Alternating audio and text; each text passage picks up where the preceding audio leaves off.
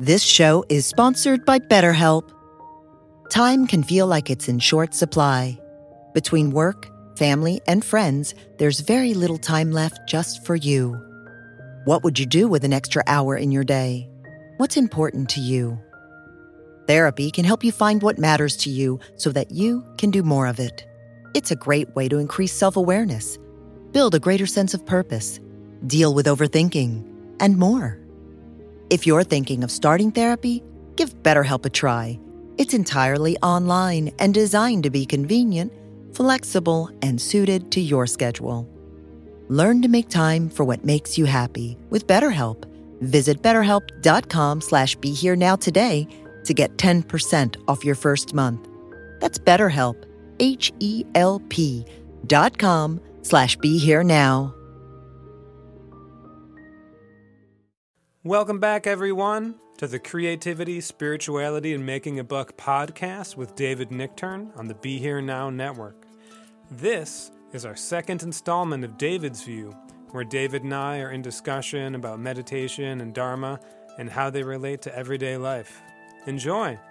Hello and welcome back, everybody, to the Creativity, Spirituality, and Making a Buck podcast with David Nichtern, and I'm his, I'm his buddy, Michael Kammers, riding shotgun. Trusty sidekick. You're my Ed McMahon. what did Batman call Robin? Was it like his liege or something? No, No, well, I don't know. I'm spacing on it. We can edit that out. Okay.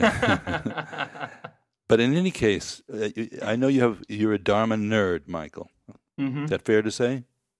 Yes, that is that is fair to say. In that, and to, to clarify for the people out there, that means you love the Buddha Dharma. You really study, you read a lot, you practice a lot. You're trying to get to the bottom of the whole situation.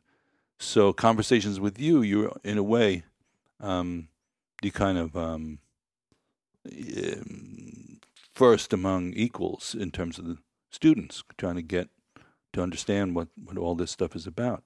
So our conversation should should theoretically be relevant for others. Theoretically, I, I hope it is. Yeah. You know. So what's on your mind so uh, these days? Well, during our last conversation, I was I was listening very closely and and uh, speaking from my experience as a meditator to like connect, uh, you know, um, what we were talking about to my experience in, you know, the uh, the mindfulness awareness practice that we do. And as a good Buddha Dharma teacher um, that you are, you brought it back to groundlessness because I kept talking about like my experiences in the meditative state. So um, I thought that that was salient to our conversation. I also feel like in the more popular mindfulness conversation that I see, that's not really something that we we hear or see about in uh, advertising and you know Instagram feeds. Mm-hmm. Yeah, it's very results oriented for the most part. Yeah, and also when uh, people, if they don't have a teacher and they experience something like that, it it might be confusing. Mm-hmm. Yeah, and there might be benefit as well because, as as as we know, the you know primary stages of practice is about finding ground. There's the Buddha touching the earth. There is Yeah. a sense of being becoming grounded and stable in some sense, um, and then there's probably a further uh, evolution of going beyond one's habitual notion of ground and trying to see what the real depth of the situation might reveal. So, you know, as we talked about it as focus and discovery. So, yeah, it's good for people to learn how to focus and, and settle. Um, it's very hard to get any kind of good discovery happening without that. It becomes very helter skelter. But beyond that, then there's really looking at the nature of phenomena, which is vipassana. So the focusing and settling, as we've talked about, is called shamatha in Sanskrit, and uh, one pointed, and, and then the idea of peace or concentration is, is in there. And then the idea of vipassana is really exploring, um, which means there's a certain kind of fearlessness, right? If you're, if you're ready to explore, it means um, you're willing to be uh, uh, open to whatever uh, you find. Yes, and I mean, speaking speaking from my experiences, you've if you are opening to fearlessness, you've probably touched your fear. Mm-hmm. Of course, that's the the Shambhala warrior approach that we're talking about on our in our Tuesday class. So that's exactly the idea: is that not knowing the nature of fear, it's impossible to experience fearlessness. That's the general logic there, which doesn't mean like okay, you have to throw yourself into situation after situation that will you know freak you out that might not be smart. Um, and you might go past your limit to be able to handle what's coming. But the fear is already there. That's the beauty of it. You know, we wake up afraid. We wake up with anxiety. We wake up with tentativeness, uh, with with a kind of um, um, uncertainty. And, and so it's already there. You don't have to go looking for it, do you? No, you don't have to go looking for it, but maybe you have to stop looking away from it.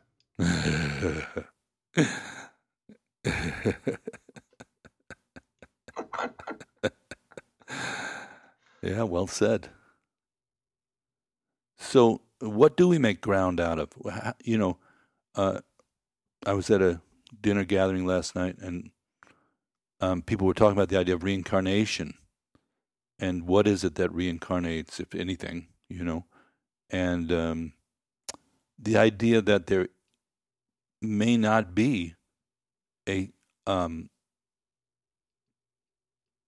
entity with any kind of solid identity uh, at the core of our whole existence is kind of a, a, an amazing reveal. It would be like you think you're looking at a close up, and then the camera zooms back, and you know, like in those helicopter shots, and you see like thousands of miles of earth around you all of a sudden. So that vastness, you know, is a very um, positive experience. That's I think people don't talk about that enough. That there's something expansive about groundlessness. Well, I, there's a lot of space, right? If you're not, uh, if things aren't as solid and fixed and claustrophobic, perhaps. Yeah, and uh, you know, as far as I can tell, and this is, you know, we're fellow explorers here at this moment. Um, a lot of what I fill space with, or and I, I'm generalize and say that maybe I've observed that many people do, is um, the kind of density of emotional life, you know, which is reactive in, in its core. Um, it's not reactive in nature. Emotions are just energy by nature, but the way we manage them is to create a sense of identity out of it. And mm. um, you know, I like this, I don't like that. These people were mean to me. Uh, if only this was the case, then everything would be cool. Uh, and then beyond that, not even just the the narrative of it, but the kind of feeling of applying a, a tourniquet to the flowing quality of the emotion, and it just gets blocked up, and then you next thing you know, you're um, you know, super pissed off or just desperately needy or, or, or spaced out beyond recognition. Those are the three roots, right? The, the passion, aggression, mm. and ignorance. And we spend our most of our time and energy in those three roots, the three kleshas. If you just tap, if I tap you on the shoulder at four o'clock today, you'd be in one of those. Yeah. No? You think so? Yeah. Yeah. I, but hopefully I would be turning towards it instead of away from it. Like, or, you know, that's the thing with an awareness practice. It's interesting. Know, last time we talked a little bit about the abstract watcher or that sense of non biased awareness. It's interesting to see yourself in that habitual place, like with your momentum, and like maybe or maybe not even be able to pull yourself out of it, but to be aware that you're in it. Uh, those are some of the things that uh, I experience these days in my practice. Well, yeah, and, and uh, Trungpa Rinpoche talked a lot about negative negativity. In other words, you have the root klesha, and you're having that experience of density and feeling, and then, as you're saying, you want to look away from it, and that creates a kind of avoidance type of uh, uh, approach. And so, his recommendation, and I think going forward, is to strip away that second tier of negativity, which he called negative negativity and or you're calling avoidance and then you have a chance to kind of work with the energy of the original feeling. And usually behind that, there's a lot of tenderness. That's been my experience personally, and I think that's generally described. There's a vulnerability, there's a softness, um, a kind of softening into, you know, your heart, your feelings in your heart.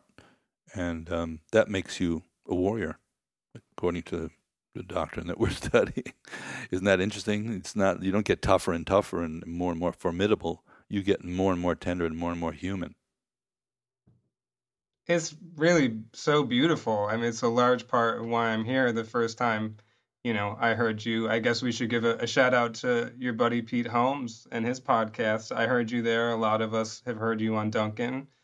Um, you know, I heard when I heard you talk about the path of warriorship for the first time that you could have a spiritual practice like grounded in these kind of traditions in the secular world, you know, especially when we're so surrounded, including by our own aggression and grandiosity and speediness, where, um, you know, to have this practice where we can learn to relate with our own energetic, our own emotions in a more uh, holistic, sane, and flowing way where we're not knotted up, you know, constantly fighting our emotions as much and, and going through that process. And then um, it has helped me open to myself and to my experience and, and the people around me, you know? So I'm, I'm really grateful for that. Mm. Yeah. So uh, uh, you know, the rainbow um, is at the end of the pot of gold.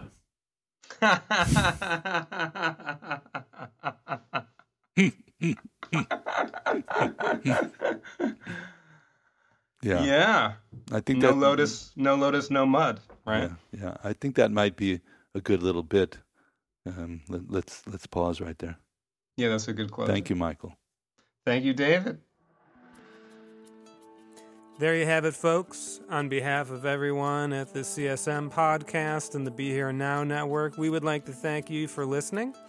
This was our third installment of David's View, which is uh, David and I in discussion about Dharma topics. I personally feel very grateful to be able to speak to David in this way in this forum, and we sincerely hope that this discussion is as beneficial for you as it is enjoyable for us to have. We'd like to thank Corey at Be Here Now. We'd like to thank Melissa Mattern, our co producer. If you're interested in following up on any of these things, please head to dharmamoon.com where we have all of our upcoming programming listed. We're consistently doing mindfulness meditation teacher trainings. And we have a new program called Foundations of Mindfulness for people who are interested in studying mindfulness but maybe not taking a full teacher training. These podcasts are evergreen even in the realm of impermanence. So uh, we encourage you to go to the website and see what our current offerings are so we can be in community and continuing to develop a society collectively and individually that is mindful, gentle, and brave. So thanks for listening. May you be safe, healthy, happy, and at ease. All the best.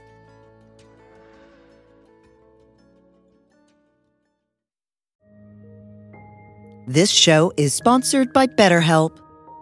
Time can feel like it's in short supply. Between work, family, and friends, there's very little time left just for you. What would you do with an extra hour in your day? What's important to you?